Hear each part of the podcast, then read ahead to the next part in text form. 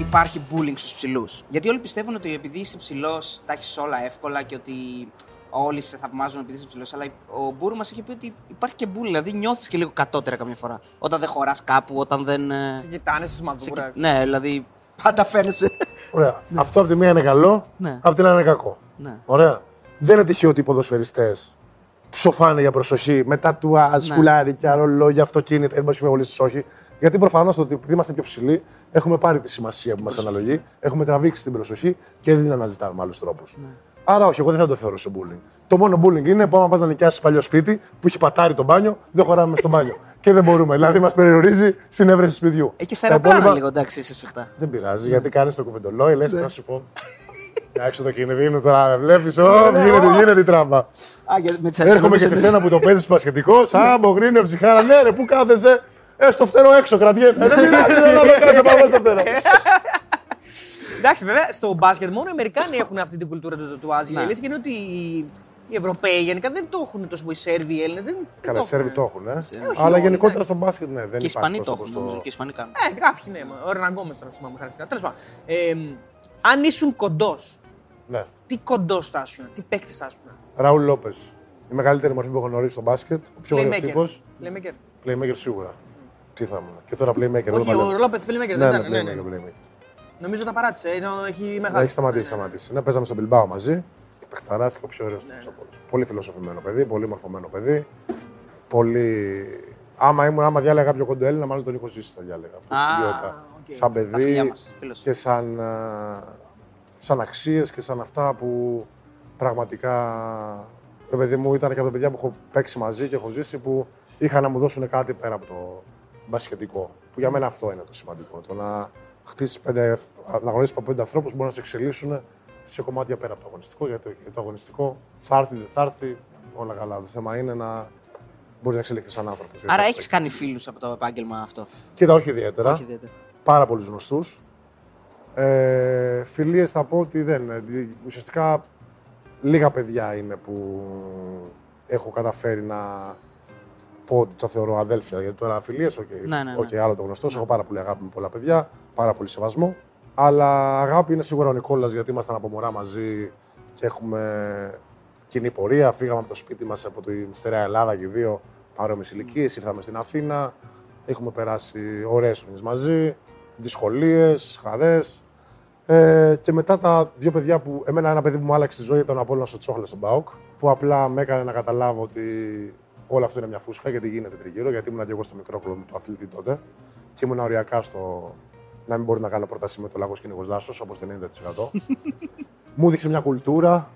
Γενικότερα άλλαξε τελείως την οπτική μου και ήμουν και τυχερός ότι ό,τι μου είπε, επειδή μετά ήρθε και η Ισπανία που είχα πολύ μοναξιά. Το άκουσα και το εξέλιξα και θεωρώ ότι με βελτίωσε πολύ σαν άνθρωπο γενικότερα. Και μετά είναι και ο Μάριος Μπατής που τον είχα στον Ηλυσιακό και μια χρονιά στον Πανιόνιο. Ο οποίος θεωρώ ότι μπασχετικά στο πώς αντιλαμβανόμαστε και σκεφτόμαστε το άθλημα είναι από τους λίγους. Επειδή συγχαίρομαι να μιλάω για μπάσκετ, θεωρώ πάρα πολύ βαρετό. Είναι από τους μόνους που μπορώ να μιλήσω και να πω 5 μπασχετικά πράγματα χωρίς να χρειάζεται να τα εξηγήσεις, γιατί έχουμε την ίδια κουλτούρα σαν σκέψη μπασχετική. Και άμα γίνει προπονητής που έχει ξεκινήσει ήδη. Θα χαρώ πολύ να είμαι βοηθός του, αρκεί να κόβει αυτό στο βίντεο. Θέλεις δηλαδή να ασχοληθείς. Πάρα πολύ, πάρα πολύ. Με την προπονητική πολύ. Όντως. Ναι. Έλα ρε. Πώς γίνεται να βαριέσαι να μιλάς για μπάσκετ και τέτοια. Δεν θα μιλάω, γι' αυτό είναι το καλό. Και τι θα κάνεις. Πού. Δεν θα μιλάω με εσάς που δεν τον μυρίζετε καθόλου. Θα μιλάς με αυτούς. Ναι, τι τώρα. Θα λέω αυτό, είναι κάτι, δεν το κάνετε, έλα πάμε. Ναι, απλώς θα πρέπει να είσαι και λίγο αυστηρός. Δηλαδή αυτά που ήθελες να σου κάνουν θα πρέπει να τα κάνεις ή όχι. Δηλαδή. Ρε παιδί μου, δεν θα έχεις φουγκοκολάριο να δεις άμα βγει ο παίκτης. Δεν θα θες κάποιον να σε ενημερώσει άμα θα βγει. Είσαι με τα καλά σου. Εγώ, όσο είσαι στο γήπεδο ωραίος και σωστός, τι με νοιάζει τα υπόλοιπα. Τη ζωή έχουμε, αν είναι δυνατόν. Αν δεν είναι ωραίος και σωστός όμως επειδή έχει βγει την προηγούμενη μέρα. Θα του πήγα να ντρέπεσαι. Πήγαινε και πες 100 φορές. Στην πλάτη μας. Εμάς βρήκες. Κοίτα, ουσιαστικά είναι το μεγάλο κέρδος για μένα σαν προπονητής που το έχω ζήσει από τον Τσους Βιντορέτα στην Τενερίφη και από τον Ζέλικο Μπράντοβιτς. Είναι ότι ενώ υπήρχε τρομερή αγωνιστική πειθαρχία μες στο γήπεδο. Εκτός ήταν αλέγκρι και οι δύο και δεν είχαν. Προφανώς έχεις και εσύ μια συνέστηση. Άμα είσαι τώρα χαζός, καλή επιτυχία. Το Ζέλικο, όταν εκεί αρχίζει και παίρνει αυτό το χρώμα που λένε το κόκκινο, αντιμιλάς, δηλαδή υπάρχει περίπτωση ποτέ να αντιμιλήσεις και να πεις κάτι? Δεν αντιμιλάς γενικότερα. Γενικά, ναι. Υπάρχει τρομερός σεβασμός και γενικότερα είναι επειδή έχει τρομερές απαιτήσεις από όλους τους παίχτες, δεν δέχεται το μέτριο. Και γι' αυτό μπαίνει, γίνεται το κόνσεπτ τέτοιο. Ναι. Γιατί πιστεύω ότι οι περισσότεροι αθλητές έχουν αυτή την οτροπία, το ότι να κοιτάξουν λίγο την μπάρτζα, να βάλουν την ομάδα από κάτω. Το ότι αυτό τον βγάζει από τα ρούχα του. Είναι χαβαλετζής, δηλαδή αυτή την ατάκα που είπες πριν. Όχι, δεν νομίζω ότι είναι χαβαλετζής, αλλά πιστεύω ότι άμα είσαι θα στείλει ένα μπουκάλι σύμβαση, δεν θα στεναχωρηθεί. Γιατί είναι ωραίος. Είναι χορτάτος από ζωή τώρα, κατάλαβες πώς το λέω. Παρόμοιο και με τον coach που έχω τώρα στην Πάτρα, τον Νίκο Βετούλα. Είναι χορτάτος από ζωή, δεν έχει τέτοια θέματα. Κατάλαβες. Θα σε πάρει και να πάμε να πιούμε μια μπύρα, να τα πούμε. Ενώ άλλοι είναι. Συνήθως τι γίνεται, προσπαθούν για να κερδίσουν τον αγωνιστικό σεβασμό και κάνουν τους στρατηγούς εκτός. Και αυτό είναι ό,τι χειρότερο, γιατί συνήθως με το που σκάσει η άνοιξη δεν θες, πνίγεσαι, θες να φύγεις. Δηλαδή, έχω τύχει ομάδες που οι Αμερικάνοι ψάχναν από τον Μάρτιο εισιτήρια για τον Ιούνιο, ότι δεν αντέχουμε άλλο. Γιατί το παίξει πειθαρχία, 11 ώρα στο κρεβάτι, στο φαγητό κάτσε δίπλα από σένα ή από σένα. Στο δωμάτιο ένα ταλάζει. Δεν είναι έτσι. Τώρα, άμα εσύ ροχαλίζεις, τι. Εγώ ροχαλίζω, παράδειγμα, πάρα πολύ ωραία. Άμα εσύ δεν μπορείς να κοιμηθείς και με ξυπνάς όλο το βράδυ, δεν γίνεται να με βάζεις μαζί σου, επειδή για να έρθουμε πιο κοντά. 35 χρονών πήγαμε. Τι να έρθουμε πιο κοντά, αν είναι δυνατόν. Κατάλαβες. Θέλω να είμαι και με έναν άνθρωπο, πολλά ταξίδια, πολλά αυτά, να μπορώ να πω δύο κουβέντες. Με αυτό μου ταιριάζει τελικά. Μπράβο. Ή να μην πω και τίποτα. Κατάλαβες το λέω. Μην με αναγκάσεις εσύ με ποιον θα είμαι. Όλο αυτό κουράζει με βάθος χρόνου. Γιώργο, αυτό που λένε για τους Αμερικάνους, αυτό το κλασική έκφραση που λέμε τα Αμερικανάκια, που τους θεωρούμε αυτούς τα Αμερικανάκια, ας πούμε. Είναι όντως Αμερικανάκια, δηλαδή είναι στον κόσμο τους και. Κοίτα, πιστεύω ότι επειδή η αγορά είναι πάρα πολύ μεγάλη, έχει να κάνει και η παιδεία του καθενός. Γιατί για μένα από εκεί ξεκινάνε όλα. Σε τι πανεπιστήμιο έχει πάει, από ποια περιοχή είναι, τι παιδικά χρόνια είχε. Γιατί, όπως λένε και οι ψυχολόγοι, όλα ξεκινάνε από την παιδική ηλικία. Φρόντισε τον εαυτό σου. Λοιπόν. Την κάμερα. Λοιπόν. Άρα, σίγουρα, ειδικά τώρα στον χώρο του αθλητισμού, επειδή είναι για πολλά παιδιά οι οποίοι έχουν δυσκολίες, γιατί εγώ και στην Αμερική, το ποσοστό φτώχειας και όλα είναι πάρα πολύ ψηλό. Και η εγκληματικότητα. Ναι, είναι διέξοδος. Οπότε πολλά παιδιά ίσως δεν έχουν τις βάσεις και έρχονται εδώ για να αρχίσουν να τις στήσουν. Γι' αυτό δεν είναι τυχαίο που έρχεται ένα παιδί από την Αμερική για το πρώτο-δεύτερο χρόνο είναι ένας τύπος παίχτη και μετά από 5 χρόνια στην Ευρώπη. Βλέπεις τελείως διαφορετική νοοτροπία, κουλτούρα και όλα. Λοιπόν, διπλή ερώτηση. Η πρώτη είναι, αν ήσουν να παίξει του Παναθηναϊκού εκείνη τη χρονιά που ήταν και ο Νίκος, που τους ανάγκασε ο Δημήτρης Γιαννακόπουλος να μπουν στο πούλμα και να γυρίσουν από την Τουρκία, θα μπαινες? Αν ήμουνα, δεν ήμουνα. Ναι, δεν ήσουν να παίξει του Παναθηναϊκού τότε. Τι δεν θα μπαινα, είσαι με τα καλά. Θα μπαινες, γιατί κάποιοι δεν μπήκαν, γι' αυτό λέω. Κάτσε πρώτα απ' όλα ποιος είμαι. Αν είμαι ο Γιώργος Μπόγρης και είμαι ο 10ος παίχτης. Ναι, αυτός που είσαι. Όχι, νομίζω ότι θα μπαινα αναγκαστικά. Ναι.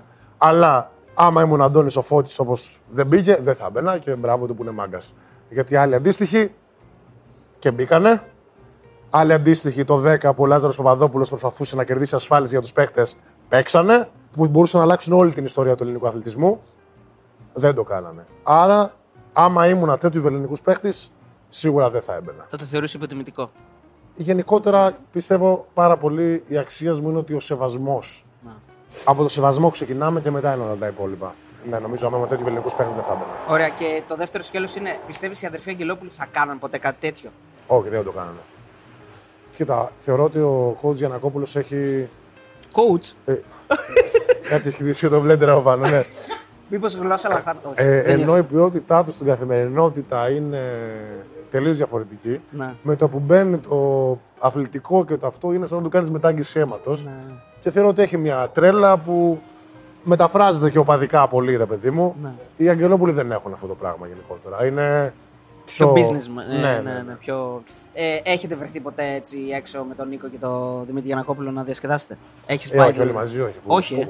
Με τον Νικόλα. Επειδή είναι και φίλος του γι' αυτό. Όχι, δεν έχετε. Μια φορά που ξέρω ότι είναι μέσα, επειδή τότε είχαμε τις κόντρες, τώρα που δεν με το ξέρω άνθρωπο, άμα γνωριζόμασταν, πιστεύω θα ήμασταν. Ναι, και εγώ θα είχαμε τρομερή καλά, δεν το συζητώ. Ήταν στον Τιμπούκ και επειδή εγώ νόμιζα τότε, δεν ξέρω γιατί, ότι κάτι έχω κάνει τώρα που τους χαμηλίζα όλους, γιατί μόνο χαβαλέ, απλά ξέρεις πολύ, δεν το μεταφράζω στο χαβαλέ. Έχω πάει στον Τιμπούκ. Και στέλνω λοιπόν ότι έφτασα, είμαι μόνος, να μπω να ακούσω τις μουσικάρες μου. Α, και μου λένε είναι εδώ και τέτοιος. Και περίμενα στα μάξι να φύγει. Καθόμουν να κάνει 40 λεπτά, έφυγε και πήγανε. Ήτανε μετά από τα ντέρμπι και τα κουπεπέ, κατάλαβες. Ναι. Πώς, επειδή έγινε τώρα και κάτι πρόσφατο, ο Δημήτρης Διαμαντίδης πήγε στην ΕΟΚ και έβγαλε και ένα story ο Δημήτρης Γιαννακόπουλος και ουσιαστικά λέει ότι δεν το θεωρεί σωστό με κάποιες δικές του εκφράσεις. Εσύ θεωρείς σωστό, ρε παιδί μου, το ότι εμπλέκονται αυτοί Υπάρχει μια προσπάθεια γενικά έτσι να μπουν παλέμαχοι, βετεράνοι, μπασκεμπολίστες και να αλλάξει λίγο αυτή η όλη φάση από την παλιά ΕΟΚ. Δεν μπορώ να καταλάβω, γιατί η αλήθεια είναι πάντα στη μέση να. Και δεν ξέρω τι συμφέροντα κρύβονται από πίσω. Άμα έχουν πάει για αγάπη, σίγουρα να πάνε. Και σίγουρα θα βοηθήσουν γιατί έχουν μια ανατροπία που τη θέλουμε στον αθλητισμό γενικότερα. Αν υπάρχει κάποιο συμφέρον, τότε όχι. Δεν μπορώ να ξέρω για ποιο λόγο έχει πάει κάποιος κάπου. Στην Πάτρα, Απόλλωνας ή Προμηθέας, τι κυριαρχεί? Τι ερώτηση. Πάω και έντασε φως μου. Είναι τόσο μεγάλη ευθύνη. Είσαι με τα καλά σου, τις συγκίνησε τον παιχτό δεν πάνε. Στον Προμηθέα. Δυνατόν. Εντάξει, γιατί το τρομερό είναι ότι το ζουν και μόνοι τους. Λένε με τη βοήθεια του κόσμου κερδίσαμε σήμερα. Και είναι τα παιδιά του Προέδρου, τα παιδιά του γυμναστή και κάνουν τέτοια. Έχει μια δυναμική τελευταία χρόνια όμως. Ναι, και τρομερό κόμπλεξ όμως. Γιατί παλεύουν, εξοδεύουν, ψυχούλες κάνουν, ναι. Φωτογραφίες, λάβαρα, παιδά, ναι, ταξίδια. Όχι. Πιφ, κατάλαβες. Φούσκα. Εντάξει, φούσκα. Εννοώ ότι μπασκετικά σίγουρα έχουν καταφέρει 10 πράγματα, ναι. Αλλά brand name δεν μπορείς να γίνεις τώρα, γιατί θεωρώ ότι δεν μπορεί να ταυτιστεί και ο κόσμος της Πάτρας. Ο κόσμος της Πάτρας έχει λαϊκή βάση. Απολωνάρα δηλαδή. Ο κόσμος της Πάτρας έχει λαϊκή. Άμα πας να μου το παίξεις τώρα με Γαλλία, δεν μπορείς να τον κερδίσεις με τίποτα. Ο κόσμος της Πάτρας είναι ωραίος, είναι ο κόσμος Ολυμπιακού και ΠΑΟΚ. Okay. Δεν μπορεί να ταυτιστεί τώρα με πολύ φρόνα στον παρκέ. Τι ας θέλει να είναι έτσι. Ναι. Είσαι underachiever ή overachiever στην καριέρα σου? Α, δεν ξέρω, είμαι ευτυχισμένος. Δεν ξέρω αν μετράει αυτό. Τώρα τι να σου πω. Τα έχω κάνει όλα. Τα συμβολιάκια μου τα καλά. Έχω ζήσει στο εξωτερικό, έχω πάρει τίτλους, έχω κάνει φιλίες ζωής. Οπότε θα μπορούσε και χειρότερα, θα μπορούσε και καλύτερα. Αλλά δεν το σκέφτεσαι κι αν. Δεν σε νοιάζει κιόλας. Και πού ξέρεις, τα καλύτερα έρχονται. Δεν το ξέρεις αυτό. 33 είπαμε έτσι. Έχεις να πας και στην Ηρακλία άλλωστε. Πρέπει να πας και στην Ηρακλία. Ένα λευκό πύργο ήθελα να τον ανέβω κάποια στιγμή. Αλλά μάλλον με εισιτήριο θα ανέβω. Ναι, μάλλον πρέπει να μπει με εισιτήριο. Πάνω σε αυτό που συζητάμε. Θυμάμαι, έλεγα τότε το 12 στην Έλσα, στον Άρη. Θα τα καταφέρουμε, θα ανέβουμε ένα πύργο. Τότε που ήμουν ρομαντικός ακόμα. Μετά κατάλαβα ότι όχι πύργο δεν θα ανέβουμε. Ούτε στα κάστρα. Είχαμε και τοποθέτηση προϊόντος που έχουν και Volt. Έτσι δεν είναι? Το σωστό είναι Volt, θα μας μαλώσουν. Volt, οκ, συγγνώμη. Λοιπόν, όσοι θέλετε να επωφεληθείτε από τη Volt, βάζετε τον κωδικό και επωφελείστε και από τα combo discount 1-1. Έχει πολλές προφορές, μείον 30% και φυσικά κάποια discounts όπως είπαμε και πριν. Βρέθηκες ποτέ κοντά να πας NBA? Είσαι με τα καλά σου. Ναι, εντάξει, δεν το ρωτήσω. Δεν πετάμε εφημερίδα, NBA θα πάμε. Δηλαδή εδώ παρακαλώ να έρθει η καθημερινή που είναι το φως το παλιό και το άνοιγα. Για να το πηδήξουμε τώρα, μην έρθει κάποια με ένθετο. Όχι, ρε παιδί μου, δεν το έχεις ποτέ στόχο. Επίσης το σχένομαι, Δεν έχω χειρότερο. Τρέχει αίμα από τα μάτια μου. Αυτό που ο παίχτης είναι πάνω από την ομάδα, δεν έχω χειρότερο πράγμα.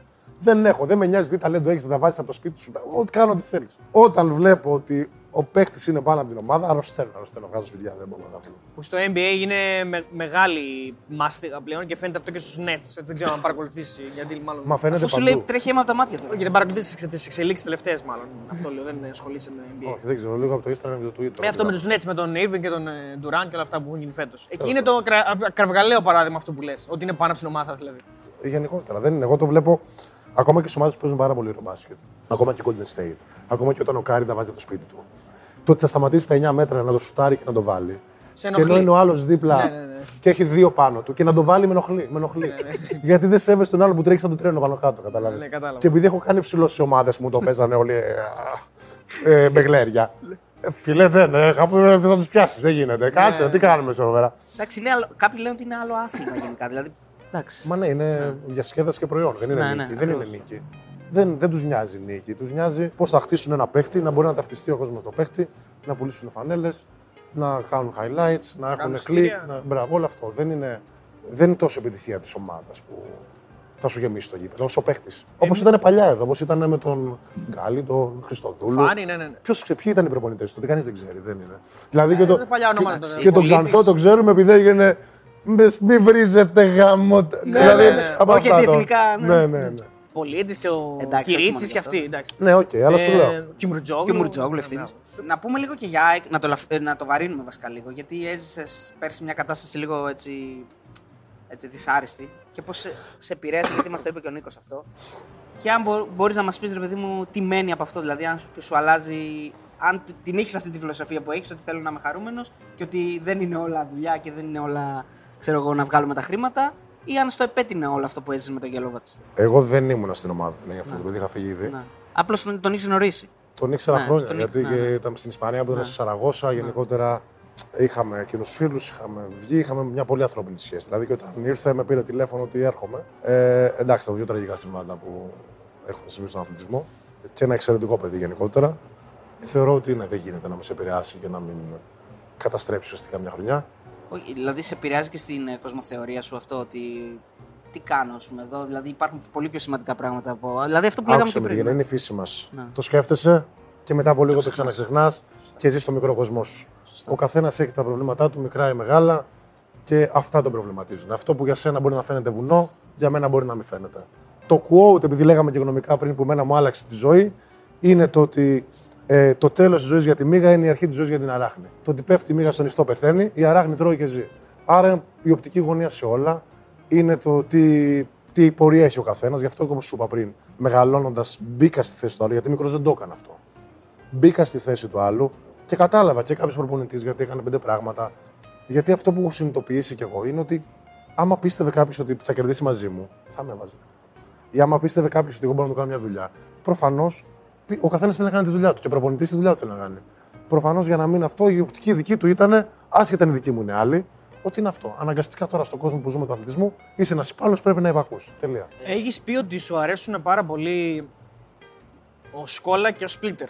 Αν έφτιαχνες ομάδα στο τωρινό μπάσκετ, ποιον παίρνεις? Από αυτούς τους δύο. Ναι. Το Σκόλλα. Γιατί? Γιατί σαν ποιητής του short roll, ήταν και αυτός ποιητής του short roll, που για μένα το θεωρώ πάρα πολύ σύγχρονο μπάσκετ. Το να μπορεί ο ψηλός να επιτεθεί από τα 5 μέτρα και να μπορεί να δημιουργήσει και να έχει συνέχεια το σύστημα και όλη η ομάδα. Δηλαδή να περάσει μπάλα από όλα τα χέρια, να μην τελειώσει την κορύφωση του play, ότι τώρα κάνουμε επίθεση. Και ένας ψηλός που μπορεί να τη μεταφέρει απέναντι, που η Σκόλλα το έκανε τρομερά αυτό, μπορεί να ανεβάσει την ομάδα και τους παίχτες 3 επίπεδα. Επίσης, θεωρώ, άμα διάλεγα και ομάδα, δεν θα διάλεγα και τα τριάρια που τώρα παίζουν γενικότερα. Δηλαδή, θα διάλεγα το Διαμαντίδη σαν τριάρι. Ώστε παιδιά που να μπορώ να γυρίσω την μπάλα και να ξαναπαίξω pick and roll. Ενώ τώρα περισσότερα γυρνάς και λες, από αυτός είναι, πάμε πάλι πίσω. Κατάλαβες. Πολύ καλά στο ρόλο τους, πολύ καλή αμυντική, πολύ αθλητική, rebound, πολύ καλή shooter. Αλλά όχι τόσο στο να πάρουν ένα pick and roll και να διαβάσουν. Μεγάλος θαυμαστής και του Μίτσοφ. Τσεσεκά. Τριάρι, ναι. Τεσάρι επειδή βαριόταν βασικά. Τους κοροϊδεύε και βαριόταν και λέει περπατά. Ναι, για μένα ήταν.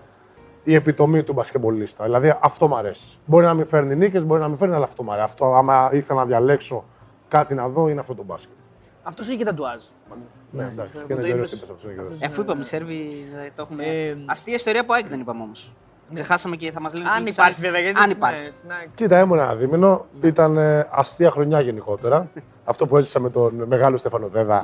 Πραγματικά. Μνημόνευσε και ο. Α, ναι. Ό,τι χειρότερο μου έχει συμβεί. Και έχω δουλέψει τώρα με προπονητές, μιλάμε Χριστέ και Απόστολε. Πολύ ωραίες ιδέες. Ωραία, καλό πινακάκι. Τεμπελόσκυλο. Τι με έχει σημαδέψει τρομερά. Μάνε Χάρης. Εξωτικός τύπος. Ωραία. Γενικότερα δεν μπαίνει σε καλούπι. Το ξέρουμε. Πολυβόλο, εντάξει. Εντάξει, οκ, ναι. Πολυβόλο, εντάξει. Απλό πολυβόλο τρέλανε στον κόσμο όλο. Μπράβο. Πολυβόλο. Εντάξει, σαν ποιος λήξει 20 με την άκρη. Ναι, ρε παιδί μου, αλλά ναι, δεν ήταν. Πάμε παρακάτω. Ναι, οκ, ποιος το θυμάται, τι άκρη το θυμάται τώρα. Πάει. Λοιπόν, έφευγε στη μέση προπόνησης, έδινε και μια άσκηση που δεν είχε λογική. Τι είναι αυτά, λέει, έφευγε. Πήγαινε για μπάνιο. Δεν γινόταν τίποτα. Ρε παιδί μου και απαντούσε πίσω, έκανε. Και πάω μια μέρα και λέω εγώ έτσι. Να σου πω, δεν έχουμε. Τα παιδιά τα περισσότερα που έχουμε δεν είναι παιδιά με πορείες υψηλού επίπεδου για λίγο. Άμα δουν ότι το κάνει ο ένας και δεν γίνεται κάτι, θα μας πάρει μπάλα. Μου λέει.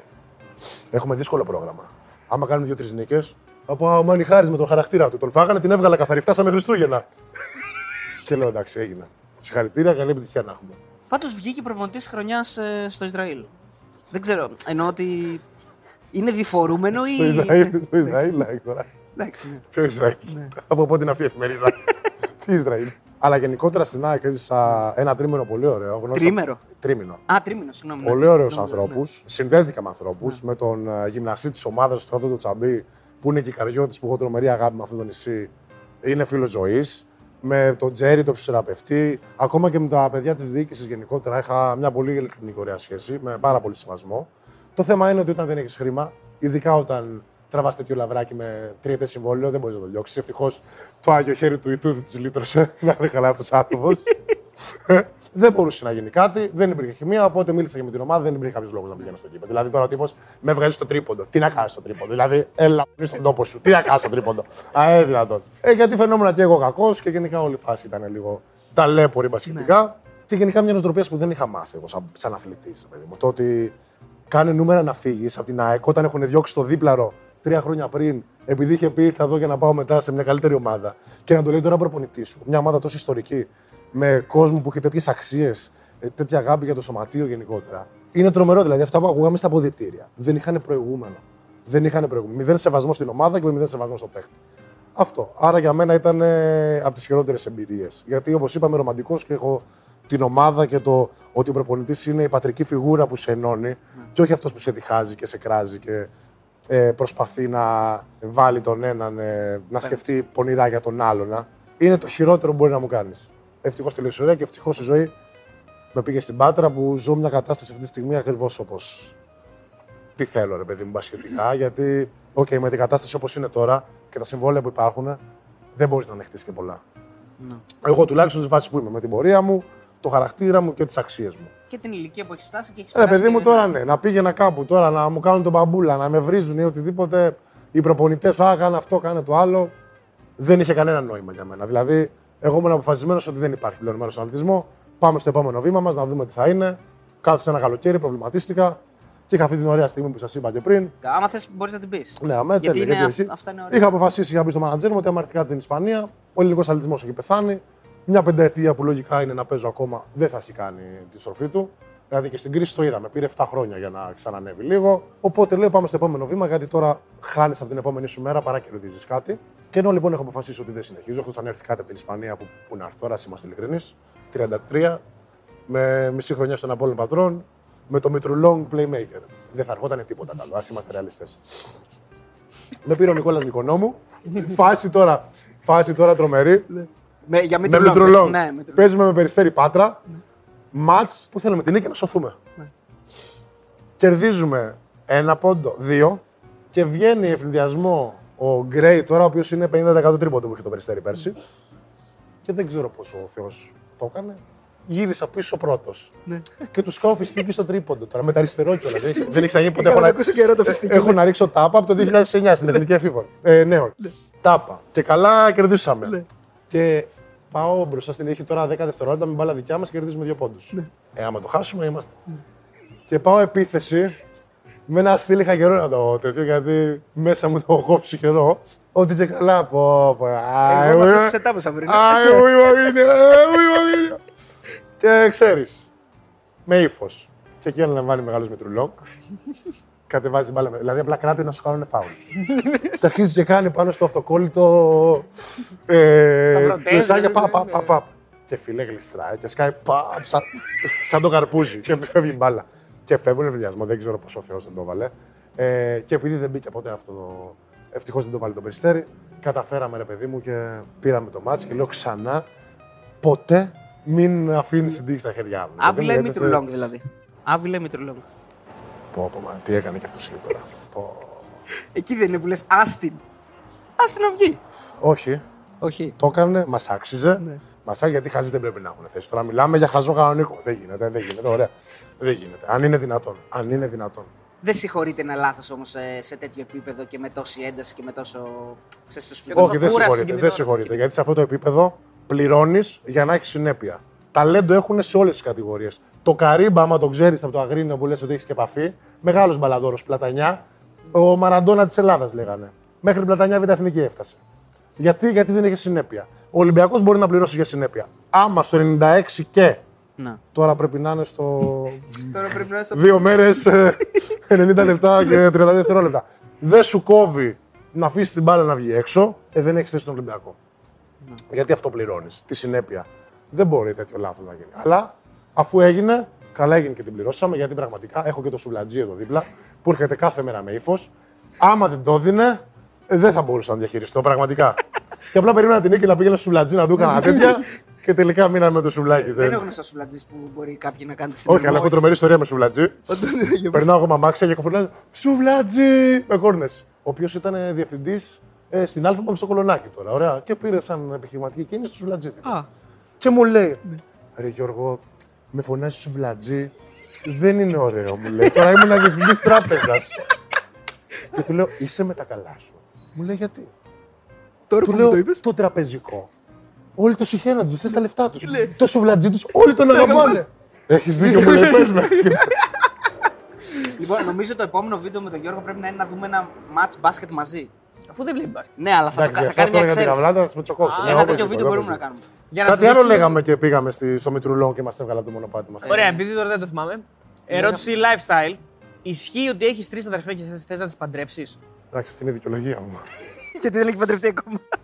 Αλλά έχω τρεις αδελφές, πάρα πολύ περήφανος και δεν έχω κανένα άγχος. Αυτό είναι. Μεγαλύτερες, Γιώργο. Όχι, είναι μικρότερες από μένα, αλλά αυτό είναι το προσόν. Γιατί όλοι λένε με αδελφές, με αυτό, πώς, δεν αγχώνεσαι, δεν κάνεις. Αυτό είναι το προσόν. Η οικογένειά μου έδωσε σε όλους και αυτή είναι η ευλογία που έχω σαν άνθρωπος. Γιατί σε ποια οικογένεια θα γεννηθείς είναι τύχη. Ότι ξέροντας τις αξίες που μας έχουν δώσει, δεν έχω σκεφτεί μια φορά να προβληματιστώ για κάτι για τις αδελφές μου. Τους έχω τρομερή εμπιστοσύνη σε όλα. Και αυτό είναι μεγάλη ευλογία και με παράδοση. Ναι, δεν υπάρχει άγχος, ρε παιδί μου. Δεν υπάρχει αυτό το ότι πρέπει, το πρέπει της κοινωνίας, ότι πρέπει τώρα να κάνεις αυτό. Πρέπει τώρα να κάνεις αυτό. Ότι να είσαι υπεύθυνος μια. Ρε παιδί μου, τώρα σε μια πατριαρχική χώρα μισογίνηδων, γιατί αυτό είμαστε. Δηλαδή, ας είμαστε ειλικρινείς, όσο και να το παίζουμε τώρα, μιλάμε το επίπεδο είναι πάρα πολύ χαμηλό. Στην αγάπη γενικότερα. Εδώ όλοι είμαστε με μια νοοτροπία του ότι ποιος είναι πιο μάγκας, ποιος είναι πιο δυνατός. Που είναι ό,τι πιο χαζό. Δηλαδή, μόνο με την αγάπη πας μπροστά. Νομίζω ότι υπάρχει άγχος γενικότερα και επειδή βλέπω τις νέες γενιές και τις αρχές που έχουν και γενικά έχω συναναστραφεί και σε αποδυτήρια με παιδιά και εκτός. Είμαι πάρα πολύ τυχερός και είναι θέμα τύχης, δεν είναι κάτι άλλο. Οπότε δεν μπορώ να το πάρω σαν credit. Αλλά κάνανε εξαιρετική δουλειά.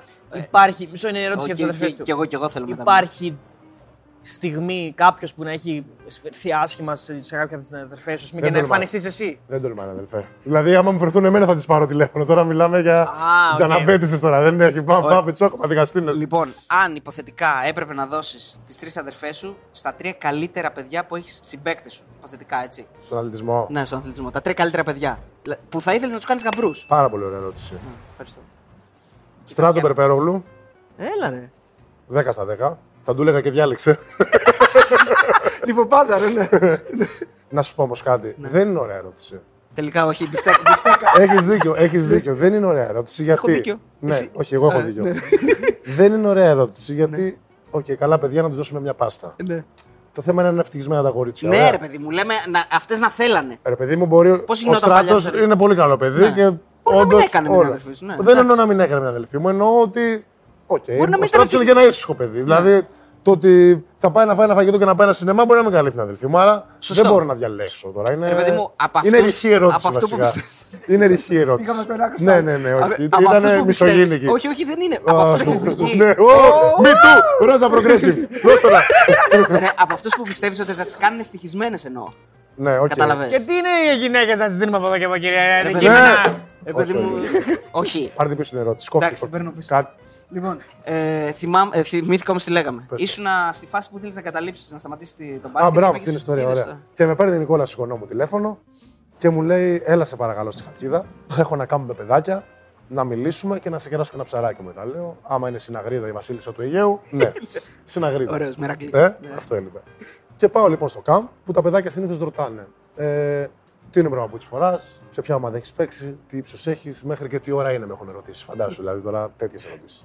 Και έρχεται ένα κοριτσάκι 10-11 χρονών και με ρωτάει και μου λέει στις δύσκολες στιγμές σου ποιοι ήταν πάντα εκεί για σένα. Και γυρνάω συνέχεια στην κερκίδα όπως σε όλα τα μάτς, σε όλη την πορεία μου σαν αθλητής. Ήθελα να έχω μια επαφή γιατί οι γονείς μου ήταν πάντα εκεί, να τους δω, να πάρω στην επιβεβαίωση, παιδί μου. Γιατί δεν είχαν πάρει ποτέ θέση, ούτε μπράβο ούτε ήσουν κακός. Δηλαδή, απλά είχαν παρουσία για να στηρίξουν. Και γυρνάω συνέχεια στην κερκίδα και βλέπω τον πατέρα μου στη γωνίτσα, το όπως από τα 12 μου παντού, όπου και να ήμουν εκεί σε μια γωνίτσα, εδώ, τα χέρια στα βρωτά, και αρχίζω και μου περνάει όλο το flashback, αρχίζω και κλαίω στα μωρά με λιγμούς. Δεν μπορώ να σταματήσω ένα δεκάλεπτο. Τι λες. Σκέφτομαι επίσης ότι εντάξει, τι έχει κάνει όλος αυτός ο άνθρωπος, γιατί όταν γίνονται δεν τα εκτιμάς γενικότερα. Και με το που κατάλαβα ότι από αυτό σταματήσει, σκέφτηκα επίσης ότι δεν μπορώ και να το στερήσω, γιατί είναι κάτι το οποίο το περιμένουν. Κατάλαβες, απομάζουν μετά από ένα σημείο. Και πρέπει να συνεχίσω. Είχε έρθει και στην Πάτρα, του άρεσε πάρα πολύ όλο το κλίμα που γεμίζουμε το γήπεδο, η δυναμική της ομάδας, ο Βετούλα, στο μπάσκετ, αυτό που παίζουμε. Οπότε φεύγοντας από το κάμπ, πήρα μέσα στο μάνατζερ και του λέω: πάρε τον Βετούλα, ό,τι λεφτά έχουμε, πάω στην Πάτρα να συνεχίσω. Δικαιώνομαι και που το επέλεξα, γιατί και ο ρόλος του αρχηγού που μου δώσανε μου έχει ανατζαπυρώσει τη φλόγα πάρα πολύ. Και επειδή απολαμβάνω το άθλημα και δικαιώνομαι και γενικότερα για τη στάση ζωής μου όλα αυτά τα χρόνια, ότι να ακολουθώ το μονοπάτι μου και πάντα θα σου δείξει τον δρόμο. Δηλαδή, εμένα μου έδειξε το μονοπάτι μου αυτή τη στιγμή που θα μπορούσε να μην έχει έρθει ο πατέρας μου ποτέ, να μην έχει γίνει όλο αυτό και να μην έπαιζε τώρα. Και να ήμουν εδώ, αποστάγματα, κοκτηλάκια, ποιότητα ζωής. Αν δεν ήταν εκεί, δηλαδή, θα έχεις πάρει την απόφαση. Εδώ και θα πήγαινα μετά στο επόμενο βήμα της καριέρας μου. Θα σκεφτόμουν τι θα ήταν. Επιχειρηματικό, θα ήταν μπασκετικό, θα ξεκινούσα την προπονητική, θα γινόμουν ένα μάνατζερ που. Θα μπορούσα, γιατί έχω και την ισπανική αγορά ανοιχτή, θα μπορούσα να πάω σε ένα κανάλι και να κάνω τα μάτς. Δηλαδή, okay, μπορεί να μην παρακολουθώ, αλλά καταλαβαίνω τι βλέπω. Μπορώ να αναλύσω. Θα ήθελες να το κάνεις αυτό, Κοίτα, δεν θα ήθελα γιατί έχει ταβάνι. Δεν μου αρέσουν οι δουλειές με ταβάνι. Δηλαδή, όσο καλός και να είμαι, θα έχω ταβάνι και οικονομικά και σαν καριέρα. Οπότε είναι λίγο δουλειά πιο πολύ η οποία σε αναγκυκλώνει. Το θέμα είναι να μπορείς να εξελίσσεις μέσα στη δουλειά. Εμένα αυτό θα με σπρώχνει. Γι' αυτό προπονητή μου αρέσει πολύ, γιατί θεωρώ ότι δεν έχει ταβάνι. Μπορείς να είσαι κακός, μπορείς να είσαι πάρα πολύ καλός. Πάντως την εξωστρέφεια αυτή την έχεις. Δηλαδή, okay, μετά από αυτή τη συνέντευξη, αυτή σίγουρα θα είναι καλύτερη συνέντευξη. Αλλά έχεις δώσει συνεντεύξεις που ήσουν πάρα πολύ καλός για έναν αθλητή, ας πούμε. Ναι, ευτυχώς, γιατί δεν ήταν στην ΕΡΤ να τα κόψουν, κατάλαβες. Ήτανε σε. Ναι. Η αγαπημένη σου. Αυτοί είστε. Η αγαπημένη σου συνέντευξη. Ναι, ντολμαδάκια. Λούμπεν. Έτσι. Όχι, εντάξει. Είναι άλλες συνεντεύξεις. Ή Ελένη Μενεγάκη. Λούμπεν ή Ελένη Μενεγάκη. Είναι άλλες συνεντεύξεις. Είναι άλλες συνεντεύξεις, είναι οπτική, όλα χρειάζονται. Εντάξει, τώρα στη Βασίλισσα είναι Βασίλισσα. Δηλαδή. Και πήρες και τα credits. Πριν έρθετε εδώ, δεν σας ήξερα καν. Μου λέει ο υπεύθυνος στον πορεία, έρχονται τι ωραία τύπη αυτή. Ποια είναι αυτή. Α, έχει πάει ο Καρά, πήγε ο παπάς, τώρα είμαι και για σένα. Άλλη, ωραία, μια χαρά. Δηλαδή αυτό. Ενώ τη Μενεγάκη την ξέρουν όλοι. Και θέλουν να πάνε όλοι. Και ειδικά μας απαθεώνει κιόλα. Τι σου είπε, δηλαδή σου είπε δεν σε περίμενα έτσι πιο κλειστό. Αυτό είναι το δυνατό μου χαρτί. Ότι εκπλήσω. Όλοι νομίζουν ότι πάω αθλητής και είναι το τελευταίο πράγμα που έχω πάνω με το αθλητή. Κατάλαβες. Περνάς ωραία εκεί ή αγχώνεσαι στο πλατό έτσι σε ένα στούντιο? Α, είναι σαν να είμαι σπίτι μου. Σαν να είμαι στο σαλόνι μου, να κόβω βόλτες. Άρα είσαι φυσικός στην κάμερα. Είσαι με τα καλά σου. Μια παντοφλίτσα με γουνάκι από μέσα τόσο. Λοιπόν, δύο μεγάλα θέματα έχω να θίξω. Το ένα είναι πώς είναι, έτσι τώρα θα το πω ρε παιδί μου, εσύ έτσι.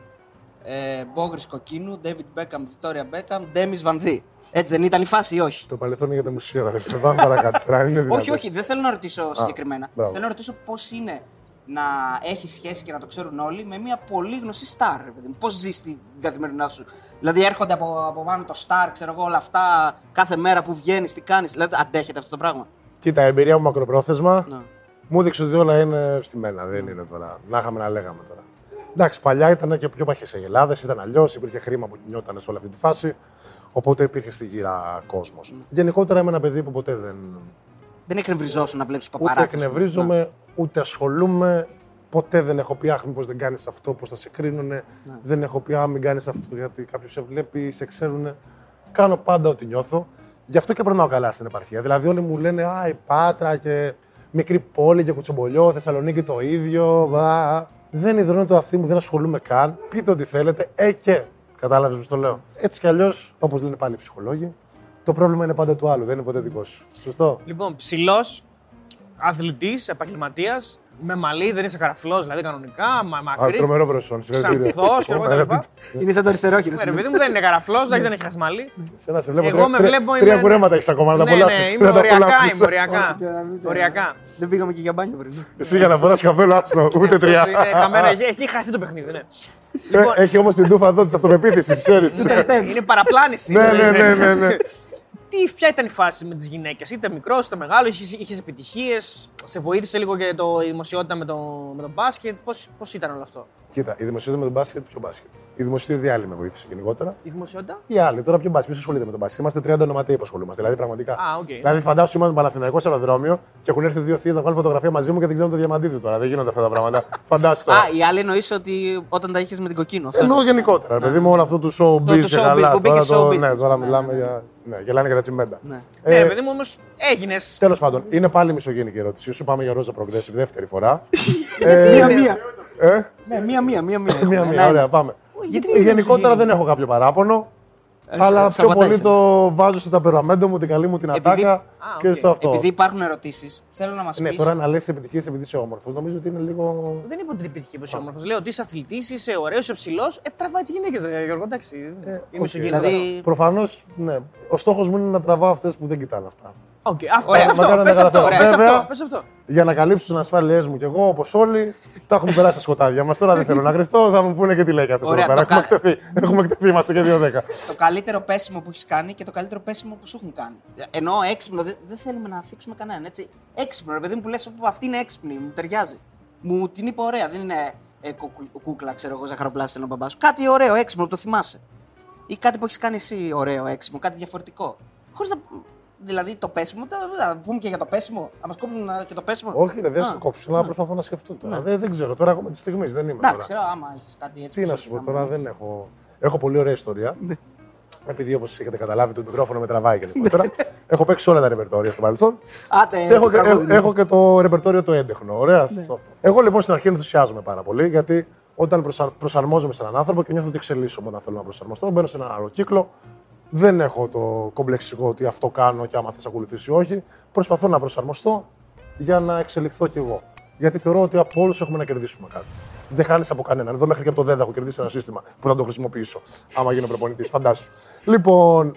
Καλά, θα νομίζω άνθρωποι ότι το κάνουμε επίτηδες. Με παπάκι, Μπόγρη, Εξαιρή. Δηλαδή. Δεν το κάνουμε επίτηδες. Coach, sorry. Καλέσει και κανέναν άλλον. Δεν αντίθετα. Και το γιο του να καλέσει τα ίδια θα πει. Προπονητής. Λοιπόν. Και παίρνει ένα ενθουσιασμός. Έχω κάνει πράγματα τα οποία δεν τα έχω ξανακάνει τώρα, αυτά τα φασέικα. Γενικότερα. Ναι. Και είμαστε λοιπόν τώρα στη φάση. Έχει αρχίσει και μου φεύγει. Έχω πάει τώρα στο στάδιο του. Κάνω και κατάλαβα. Κατάλαβε ότι οκ, είναι θέμα χρόνου. Ψάχνω να βρω τα ψυχικά αποθέματα, ότι προχωράμε παρακάτω. Και εγώ ζω την κάλτη στιγμή από τα highlight μου. Τα λάτσα θέλει καβιτό. Ποίηση, απαγγελία. Λέγε. Βάνα Καρόλου Λέκα.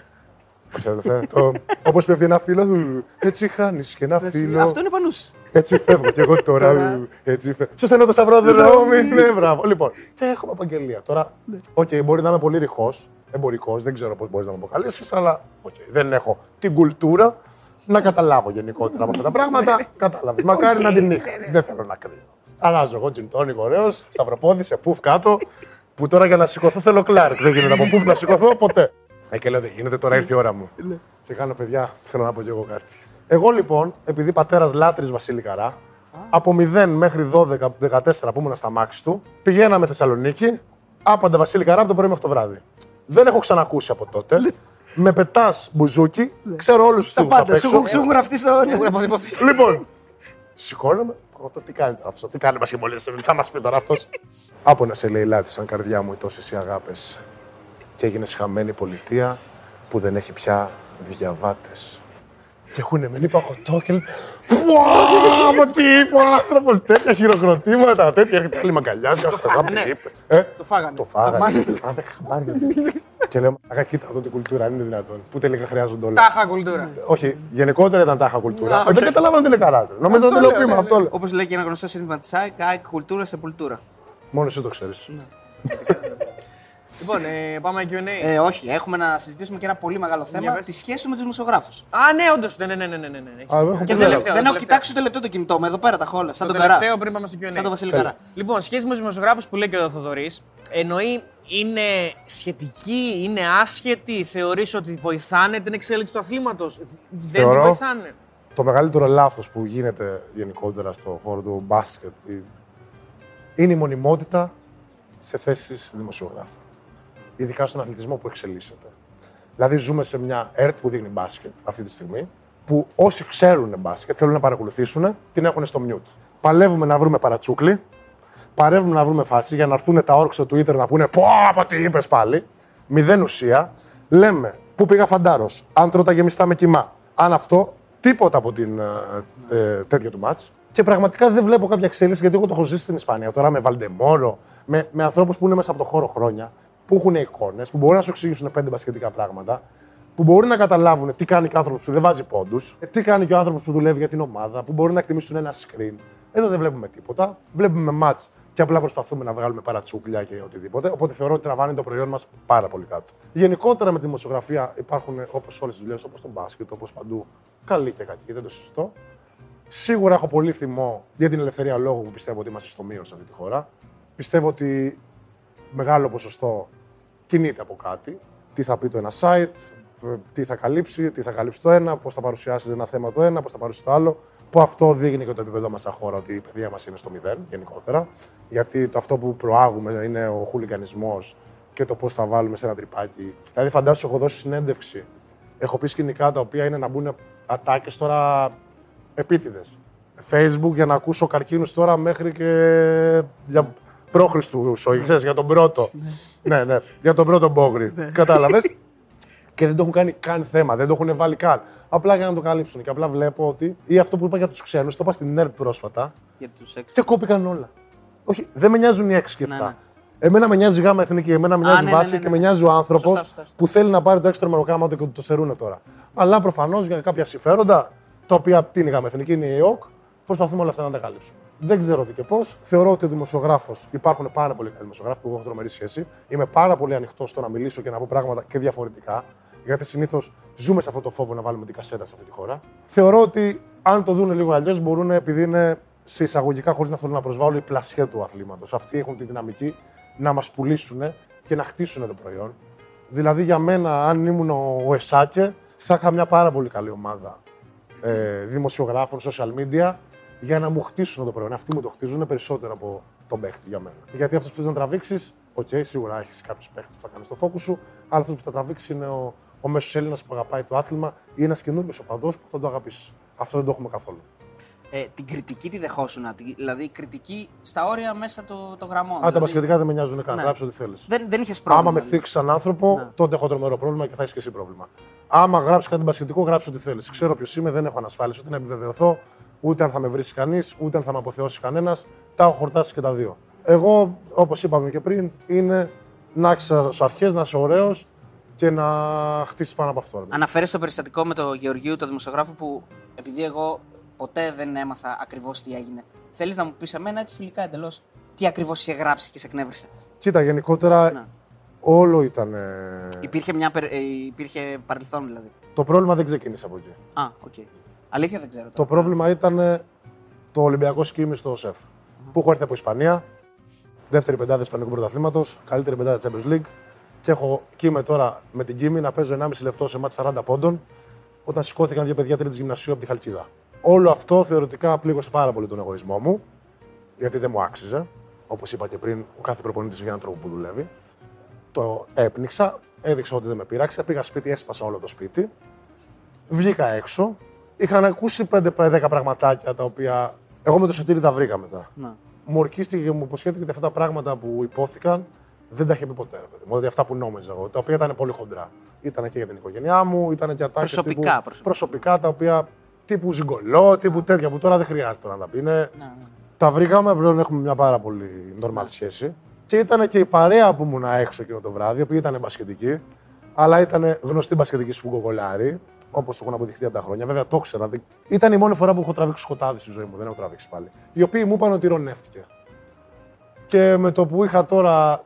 Δηλαδή, φαντάσου δεν είχα πιει μια τζουρά gin tonic ήμουν. Αν είναι δυνατόν. Να πω ότι ήμουν και τσαγμένος. Ήταν, θα λέγαμε, μια κακή σου στιγμή. Ήταν πολύ κακή στιγμή, γιατί δεν είναι ούτε η ποιότητά μου σαν άνθρωπος αυτή, ούτε θεωρώ τη βία το χειρότερο μέσο να λύσεις κάποια προβλήματα. Και γενικότερα είμαι πάρα πολύ και του διαλόγου και όπως είπα και πριν της αγάπης. Κανείς δεν κερδίζει την αγάπη. Λοιπόν, κλείνοντας, μας στείλανε και μας είπαν εκεί πέρα οι δικοί μας ρεπόρτερ ότι ο Μπλαντ έχει πει ότι όπου πήγαινε ήθελε να σε παίρνει. Ισχύει αυτό? Θα ήθελε, ρε παιδί μου. Όπως είπα και εγώ πριν, όταν λες κάτι, όταν παίρνεις μια απόφαση. Πρέπει να την κάνεις. Όχι, τη νιώθεις. Το ένιωθε. Δεν πήγε κάπου άλλο προπονητής, οπότε δεν έχω πάρει τηλέφωνο.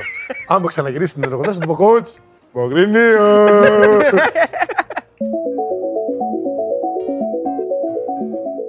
Ο φίλος εδώ πέρα στο Instagram ρωτάει παέγια ή σουβλάκι. Σουβλάκι, δεν είσαι με τα καλά σου. Και προεκτείνω λίγο γιατί έχει και μια άλλη ερώτηση. Είναι τελικά σουβλάκι ή καλαμάκι? Τι προτιμάς? Εγώ καλαμάκι, τα λέω Μαθηναίος, τι να κάνω. Τώρα δεν υπάρχει σωστό και λάθος, είναι οπτική όλα. Σωστό. Ο φίλος ο Chris στο YouTube λέει πόσο καιρό ήταν απλήρωτη το 18-19 στον Ολυμπιακό και τι συνέβη πραγματικά με εκείνη την ομάδα. Ήμασταν ένα πεντάμινο, εδώ ήμασταν σίγουρα. Ξοφληθήκαμε, δόξα τω Θεώ. Δεν είχαμε βασικά και ποτέ το άγχος. Τι συνέβη νομίζω ήταν πολλά. Νομίζω ήταν και αυτό το κόλλημα το οικονομικό που υπήρχε. Ήταν και ο τραυματισμός του Βασίλη που ήταν πολύ σημαντικός στα αποδυτήρια. Ήταν λίγο και το ηχητικό που μας αναστάτωσε στα αποδυτήρια. Άρα νομίζω ότι ήταν μια χημική ένωση που εξεράγει. Ο φίλος ο Γιώργος στο Insta λέει τελικά έφαγε φασόλια White. Α, καλά, του τα έκανα στην Τενερίφη, του έκανα και γίγαντα. Μια χαρά. Ωραίος. Μια παρένθεση. Πρέπει να ήμουν με 12 gin tonic τότε. Πάμε παρακάτω. Αγαπημένη μάρκα gin. Α, Shipsmith. Ωραίος. Πώς? Shipsmith.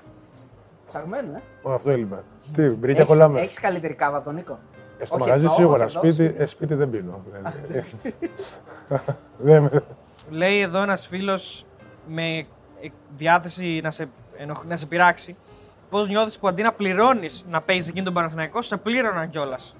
Μια χαρά. Και εκεί με ροκάμα του σας έκανα, φαντάσου. Ο Ιωάννης λέει, αν δεν γινώσουν μπασκεμπολίστας, τι δουλειά θα έκανες? Κοίτα, πήγα στη νομική γιατί μπερδεύτηκα με τον George Clooney που τον έβλεπα με κουστούμια στις ταινίες. Μετά από 2 χρόνια εκεί, κατάλαβα ότι έκανα λάθος επιλογή. Θεωρώ ότι αυτό που θα ακολουθούσα τώρα, αν δεν υπήρχε χαπιτισμός στο τέτοιο, θα ήταν το marketing και το management. Εσύ πέρασες μαθήματα ή δεν είχες κάποια? Ναι, σχεδόν 1,5 χρόνο. Πέρασες δηλαδή πάνω από 2. Και τώρα έχω κάνει διακοπή. Μπορώ να. Γιατί ο Νίκος λέει ότι είναι ο μοναδικός αθλητής που έχει περάσει 2 μαθήματα στη νομική. Συγχαρητήρια, πες του είμαστε παραπάνω. Ναι. Αλλά εγώ δεν είμαι αθλητής, ο Νικόλας έχει και ταλέντο. Ο φίλος στο YouTube για πλάκα είναι το nickname. Έχει πει ότι την περίοδο που ήταν στον Παναθηναϊκό πήγαινε με φανέλες Ολυμπιακού, Ζελίας παρέθεση, στην προπόνηση μετά από νίκη του ποδοσφαιρικού Ολυμπιακού και ότι υπήρχαν κι άλλοι στην ομάδα. Ποιοι ήταν αυτοί οι άλλοι? Τώρα δεν μπορώ. Τώρα είναι κρίμα. Έλληνες. Σημαίες. Αλλά όπως και να έχει, ναι, με την ασημένια αυτή τη Ζήμερς. Τώρα δεν μας μπαίνει με τίποτα. Μεταγραφή που μετάνιωσες, ρωτάει ο Πάνος. Αν υπάρχει κάποια μεταγραφή που μετάνιωσες. Όχι, γιατί όπως είπα και πριν, ότι ό,τι επιλογή έκανα την έκανα με γνώμονα. Επειδή είμαι ο Πανιόνιος, παράδειγμα, όταν την έκανα τη μεταγραφή, ήθελα πολύ να πάω. Γιατί ήταν μια ομάδα που έπαιζε στο Eurocup, ήταν στην Ελλάδα. Θα μου δίνει το βήμα που θέλω σαν καριέρα. Μετά άλλαξε ο προπονητής, αλλάξανε τα κόσμια, αλλά γενικότερα δεν νομίζω ότι έχω μετανιώσει κάτι. Και πέρασε και πολύ ωραία στην πλατεία, μην το ξεχνάμε. Άμα τον πλησιάζω στο μαγαζί που έχω πάει αρκετές φορές, λέει ο φίλος ο Νικόλας, και αρχίσω να φωνάζω πάμε κάφτες, θα γελάσει ή θα με πετάξουν έξω? Θα πω, α, είμαι καλός τώρα, Ο φίλος εδώ στο Insta λέει, πες του για την τελευταία φάση του αγώνα στο σεφ που τσακώθηκε με τον καλάθι και ήθελε να κάνουμε επίθεση στο τέλος. Ναι, τι να πω γι' αυτό. Πάω εκεί, καρφώνει ένα μάτς πριν. Δεν ασχολείται άνθρωπος. Πάω κι εγώ, επίθεση να βάλω το καλάθι μου. Ωραία. Γιατί λέω, έτσι είστε. Πάρτα. Ο Βαγγέλης ο μάντζερ δεν μας πέταξε την μπάλα. Ακόμα δεν το κρατάω. Ο Βαγγέλη, το νου σου. Εντάξει, δεν ήσουν με το καλάθι όμως. Όχι, μένα με το Λεκαβίτσιους. Εγώ τρέχω. Άμα μου την είχε πετάξει την μπάλα, θα έβαζε να λέει Απ, θα τελειώναμε. Δεν μου την πετάει ποτέ και καλά αθλητική άμυλα που δεν μας τη δείξανε. Που έκανα λάθος. Αλλά η νοοτροπία σε μένα ξέρεις ποια είναι, όταν είσαι ομάδα, όταν είσαι φίλος, όταν είσαι οικογένεια και στη μαγεία πας μαζί. Και στη μαγεία πρέπει να είσαι μια γροθιά. Και μετά λες, όπα, αυτό δεν χρειαζόταν. Αλλά εκείνη την ώρα πρέπει να είσαι μαζί. Δεν ένιωσα ότι είμαστε μαζί. Πάμε παρακάτω. Είναι η δροσιά η πιο ενοχλητική θαυμάστρια ever. Δεν το κατάλαβα αυτό. Είναι μια γνωστή από την εξωτική Κοζάνη, φαν του Ολυμπιακού, που είναι η αγαπημένη μου δροσιά τα φιλιά. Δροσιά μπυρίτσα 7. Ναι. Α, αυτή το έχεις στείλει. Τέλεια, δροσιά, ορίστε. Ο Θοδωρής λέει, γιατί πολλές φορές τραγουδάει βρισικά συνθήματα ακόμη και των αντιπάλων? Ναι, αυτό ισχύει για να βρω λίγο αδρεναλίνη, γιατί βρίσκω ρυθμό. Θεωρώ ότι έχουμε τρομερή οπαδική ποίηση σε αυτή τη χώρα. Οπότε, ακόμα και στην Ισπανία την πρώτη χρονιά που πήγα, τραγουδούσα συνθήματα ΠΑΟΚ, ΑΡ, Ολυμπιακού, Παναθηναϊκού. Βασικά, ό,τι σύνθημα έχει έναν ωραίο ρυθμό το οποίο θα μου δίνει την αδρεναλίνη που ζητούσαμε στον αγώνα. Πάντα τραγουδάω για να βρω ρυθμό. Ο Τζαβέλας μας είχε πει ότι προτιμάει να τον βρίζουνε από το να τον αποθεώνουν. Τον φτιάχνει πιο πολύ. Κοίτα, για μένα το εχθρικό κλίμα με φτιάχνει πολύ περισσότερο από το γηπεδικό, το υπέρ. Γιατί συνήθως το υπέρ, άμα δεν τα πας καλά, στο τέλος του δεκάλεπτου γυρίζει μπούμεραγκ και θες να ανοίξει μια τρύπα να σε καταπιεί. Άρα καλύτερα μακριά. Αγαπημένο σύνθημα? Όπου είναι πολλά. Κοίτα, τρελαίνομαι για κάλτο. Όταν πίνω χόρτο, σε βλέπω σαν την πόρτα του ΠΑΟΚ. Πάει, δεν πάει ο ΠΑΟΚ, σας γαμάει. Τρομερός σύνθημα κι αυτό. Και το θυμάμαι, ήμουν μικρό παιδάκι. Τώρα σε παρακαλώ.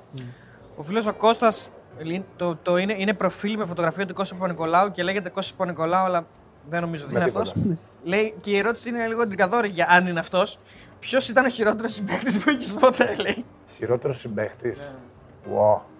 Και ξένο, μα θες να μπορείς να πεις. Ναι, όχι, το ξέρω, αλλά δεν έχω κάτσει να το σκεφτώ. Συνήθως οι χειρότεροι. Ο Καλογιάννη Ιβάνοφ. Ανδώρα. Ρώσους 4-5, Χριστέ και Απόστολε. Αγωνιστικά εννοείς? Όχι αγωνιστικά, παιχταράς. Ρουφικτής ενέργειας, κακός συμπαίχτης. Πάντα εκεί να αποστάρει, να ζητήσει την μπάλα, να χαλάσει το spacing, να γκρινιάξει που την έδωσες. Όλο μύρλα, δεν μπορώ τη μύρλα καθόλου. Είχες ποτέ έτσι κάποιον παίχτη που ήταν τσιγκούνης, δεν πλήρωνε ποτέ? Ακάλα, τίποτα, 80%. Μα πηγαίνουμε για καφές, πάμε τα αλειρά και μεγάλα ονόματα και μαζεύουν αυτή τα αλειρά να πληρώσουν, παίρνουν και τα ρέστα μετά. Και τώρα για συμβόλαια τώρα δεν. Φιλάκια ρουφιχτά. Γενικά, ναι, όταν είσαι κυμπάρι σε χρήματα, είσαι και σε στήματα και γενικότερα δεν υπάρχουν πολλοί κυμπάριδες. Ερώτηση που την κάνω παντού και την ξέχασα και καλά έκανες και μου τη θύμισες. Ποιος ήταν ο πρώτος παίκτης, ακόμα και παιδικά, εφηβικά, οτιδήποτε, προπόνηση, αντίπαλος, οτιδήποτε, που σε ξεφτύλισε και σε έκανε, ρε παιδί μου, να πεις πρέπει να παίξω καλύτερα, πρέπει να δουλέψω περισσότερο, που κοίτα, σε έκανε ένα στάσμα. Εξέφεσε. Δεν με συγκινούσαν ιδιαίτερα αυτά. Αυτός που είπα, εντάξει, τι κάνουμε εμείς εδώ πέρα, ήταν ο Νίκολα Πέκοβιτς. Ο τύπος ήταν σαν σπίτι, δεν κουνιόταν. Δηλαδή τώρα έσπρωγα με Κλάρκ μαζί και δεν πήγαινε πουθενά. Δεν υπήρχε αυτό το πράγμα. Ήθελα να βάλω τα κλάματα κάθε μέρα. Και φαντάζομαι ότι έχεις στα τότε με τις εθνικές, είχες παίξει με μεγάλα ονόματα. Δηλαδή Βούτσεβιτς, θυμάμαι, είχες παίξει αντίπαλο, είχες παίξει πολύ μεγάλα ονόματα. Ναι, οκ, αλλά γενικότερα δεν. Τότε τους έκανα εγώ γλέντι. Μετά με κέρδισε η νύχτα. Ο φίλος ο Μουγιάκος ρωτάει να μας πεις αν θες το 5 Ελλήνων σέντερ all time. Σέντερ. Από πότε είναι αυτή η εφημερίδα? Δεν θεωρώ. Θεωρώ ότι ο σέντερ δεν υπάρχει στα θέση. Ναι, το να η παλιά κόπηση κλπ. Παναγιώτης Φασούλα σίγουρα. Λάζαρος Παπαδόπουλος σίγουρα. Δεν νομίζω να έχουμε επιδείξουμε κάτι άλλο. Α, ο Μπουρούσης μετά σε ένα άλλο στην μπάσκετ. Αλλά δεν θεωρώ ότι σαν σέντερ έχουμε να επιδείξουμε γενικότερα πολλούς. Πιο πολύ σταγκάρι είμαστε δυνατοί. Ο Παπαγιάννης είναι τώρα που εντάξει, αλλά οκ. Okay. Ναι, οκ. Okay. Εντάξει, όταν μου λες εμένα σέντερ πιο πολύ στο μυαλό μου πάει το low post, το ναι, τέτοιο στυλ παιχνιδιού. Τώρα αυτή την ερώτηση, εντάξει, θα την κάνουμε και στον Νίκο. Σπανούλης ή Διαμαντίδης? Αλλά γενικά όμως, όχι. Γενικά δεν μπορείς να απαντήσεις. Εξαρτάται τι ομάδα έχεις, εξαρτάται. Α, πάει με την ομάδα εννοείς. Για μένα σίγουρα δεν υπάρχει καλός κανόνας. Τι Πελέ ή Μαραντόνα. Ναι. Εξαρτάται τι ομάδα είσαι, πώς να χτίσεις την ομάδα σου και ποιος ταιριάζει καλύτερα με τη χημεία που θα βρεις και με τον προπονητή, γιατί και αυτό είναι πολύ σημαντικό. Ο Φώτης ρωτάει πώς χωράς το Mini Cooper. Α, κοίτα, το μυστικό είναι για εμάς τους ψηλούς να δώσω ένα tip σε όλους. Γερμανικά αυτοκίνητα. Ό,τι έχει ξεκινήσει από Γερμανία είναι άνετο γιατί έχει βαθιά καμπίνα. Και είμαι και λάτρης του Mini. Θεωρώ ότι μια ζωή, ένα Mini Cooper θα υπάρχει στη ζωή μου. Λογικά πίσω από σένα στο Mini Cooper. Και επίσης είναι και το. Όχι, πίσω από μένα δεν χωράνε. Αλλά περνάς και παρατήρητος. Δεν έχω αυτή την ασφάλεια να με προσέξουν. Θα με προσέξουν όταν βγω. Ο φίλος ο Θάνος λέει πρώτον Μπογρίνιο, τι ωραίος τύπος είσαι. Αυτό δεν είναι Θάνος, εσύ να δεις. Τι ωραίο γούστο που έχεις. Δεύτερον, σε 2 χρόνια που η Πανιονάρα θα είναι ξανά Α1, θα ήθελες να έρθεις? Το μόνο να σίγουρο. Γιατί να κλείσω, όχι να κλείσω. Α, να κάνουμε τον Πανιόνιο ξανά μεγάλο. Πάμε, ρε Πανιονάρα. Αν σου ντυθεί ευκαιρία να πληθεί και ο Κόκορας. Λέει εντάξει. Ναι, μια χαρά, μια χαρά. Τελικά, πόσο χρήσιμη, λέει ο φίλος ο Γιώργης που δεν το πιάνω, πόσο χρήσιμη είναι η φωτό του Τιτανικού? Α, ήταν.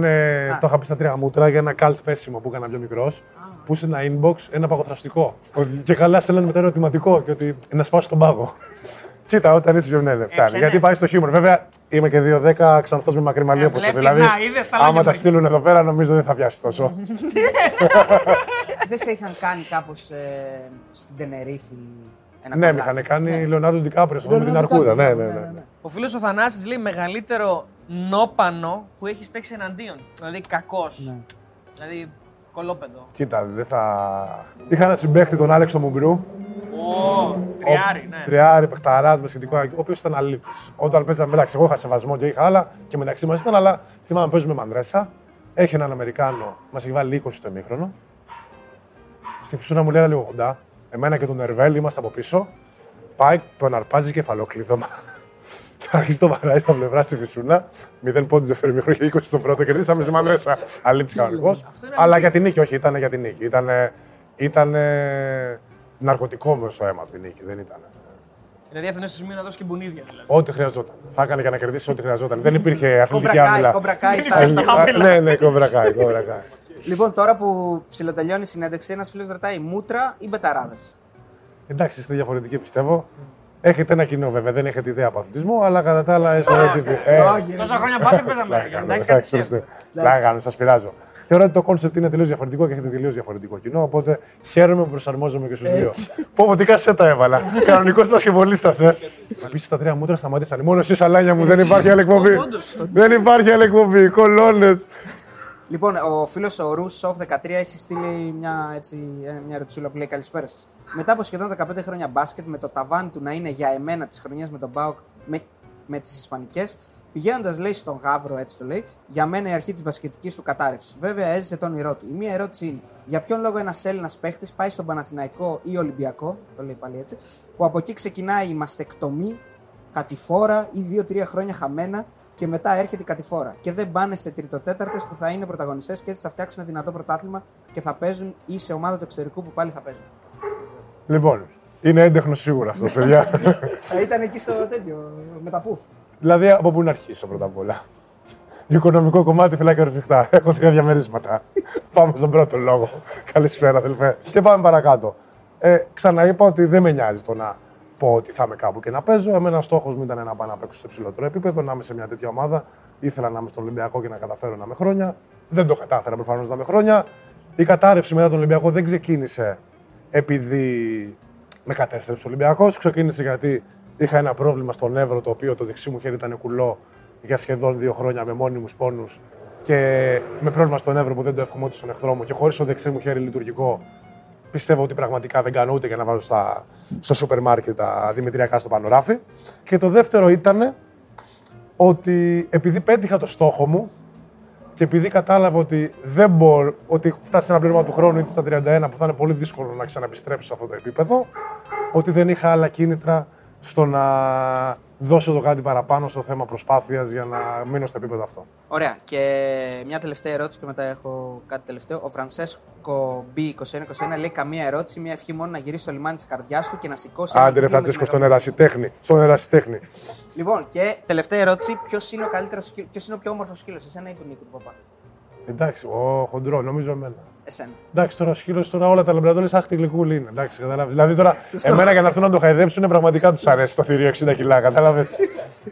Βέβαια, έχουμε τρομερό βίντεο που ήταν οι αρχές της γνωριμίας των σκυλιών, που ο δικός μου είναι μωρό τόσο. Τρομερό μωρό, μην το βλέπεις τώρα που γίνεται τέτοια αρκούδα. Και όπως αράζουν με τον Μάριο στο μπάνιο του σπιτιού του Νίκου, ξαφνικά αρχίζει τον καβαλάει ο δικός μου και του δίνει στο κεφάλι. Πρέπει να το έχω και σε βίντεο, θέλω να το βρω. Ναι. Τέλεια, να σου στείλω. Είναι τρομερό, είναι τρομερό. Τίποτα, παιδιά, νομίζω είχαμε ένα πολύ δημιουργικό 3ωρο. 1 ώρα μου είπατε μάξι εσείς. Καλό μεροκάματο με κάνατε. Λες και δεν τάξερα κι εγώ. Όλα καλά. Ελπίζω να έχουμε την επιτυχία που μας αναλογεί. Ελπίζω το μοντάζ να είναι γιατί εκεί τα κάνετε όλα και να μην έχουμε.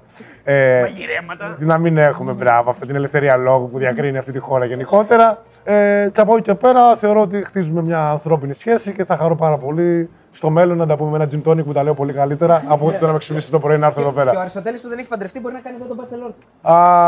Παντρεύεσαι, Αριστοτέλη μου. Παντρεύεσαι. Τότε γιατί κάνεις μπάτσο. Μια χαρά. Όταν και αν. Θα το διοργανώσω εγώ, δεν χρειάζεται. Ας το πάνω μου. Βέβαια δεν ξέρω να συμφωνεί η γυναίκα, αλλά ας το πάνω μου. Μπορεί και όχι.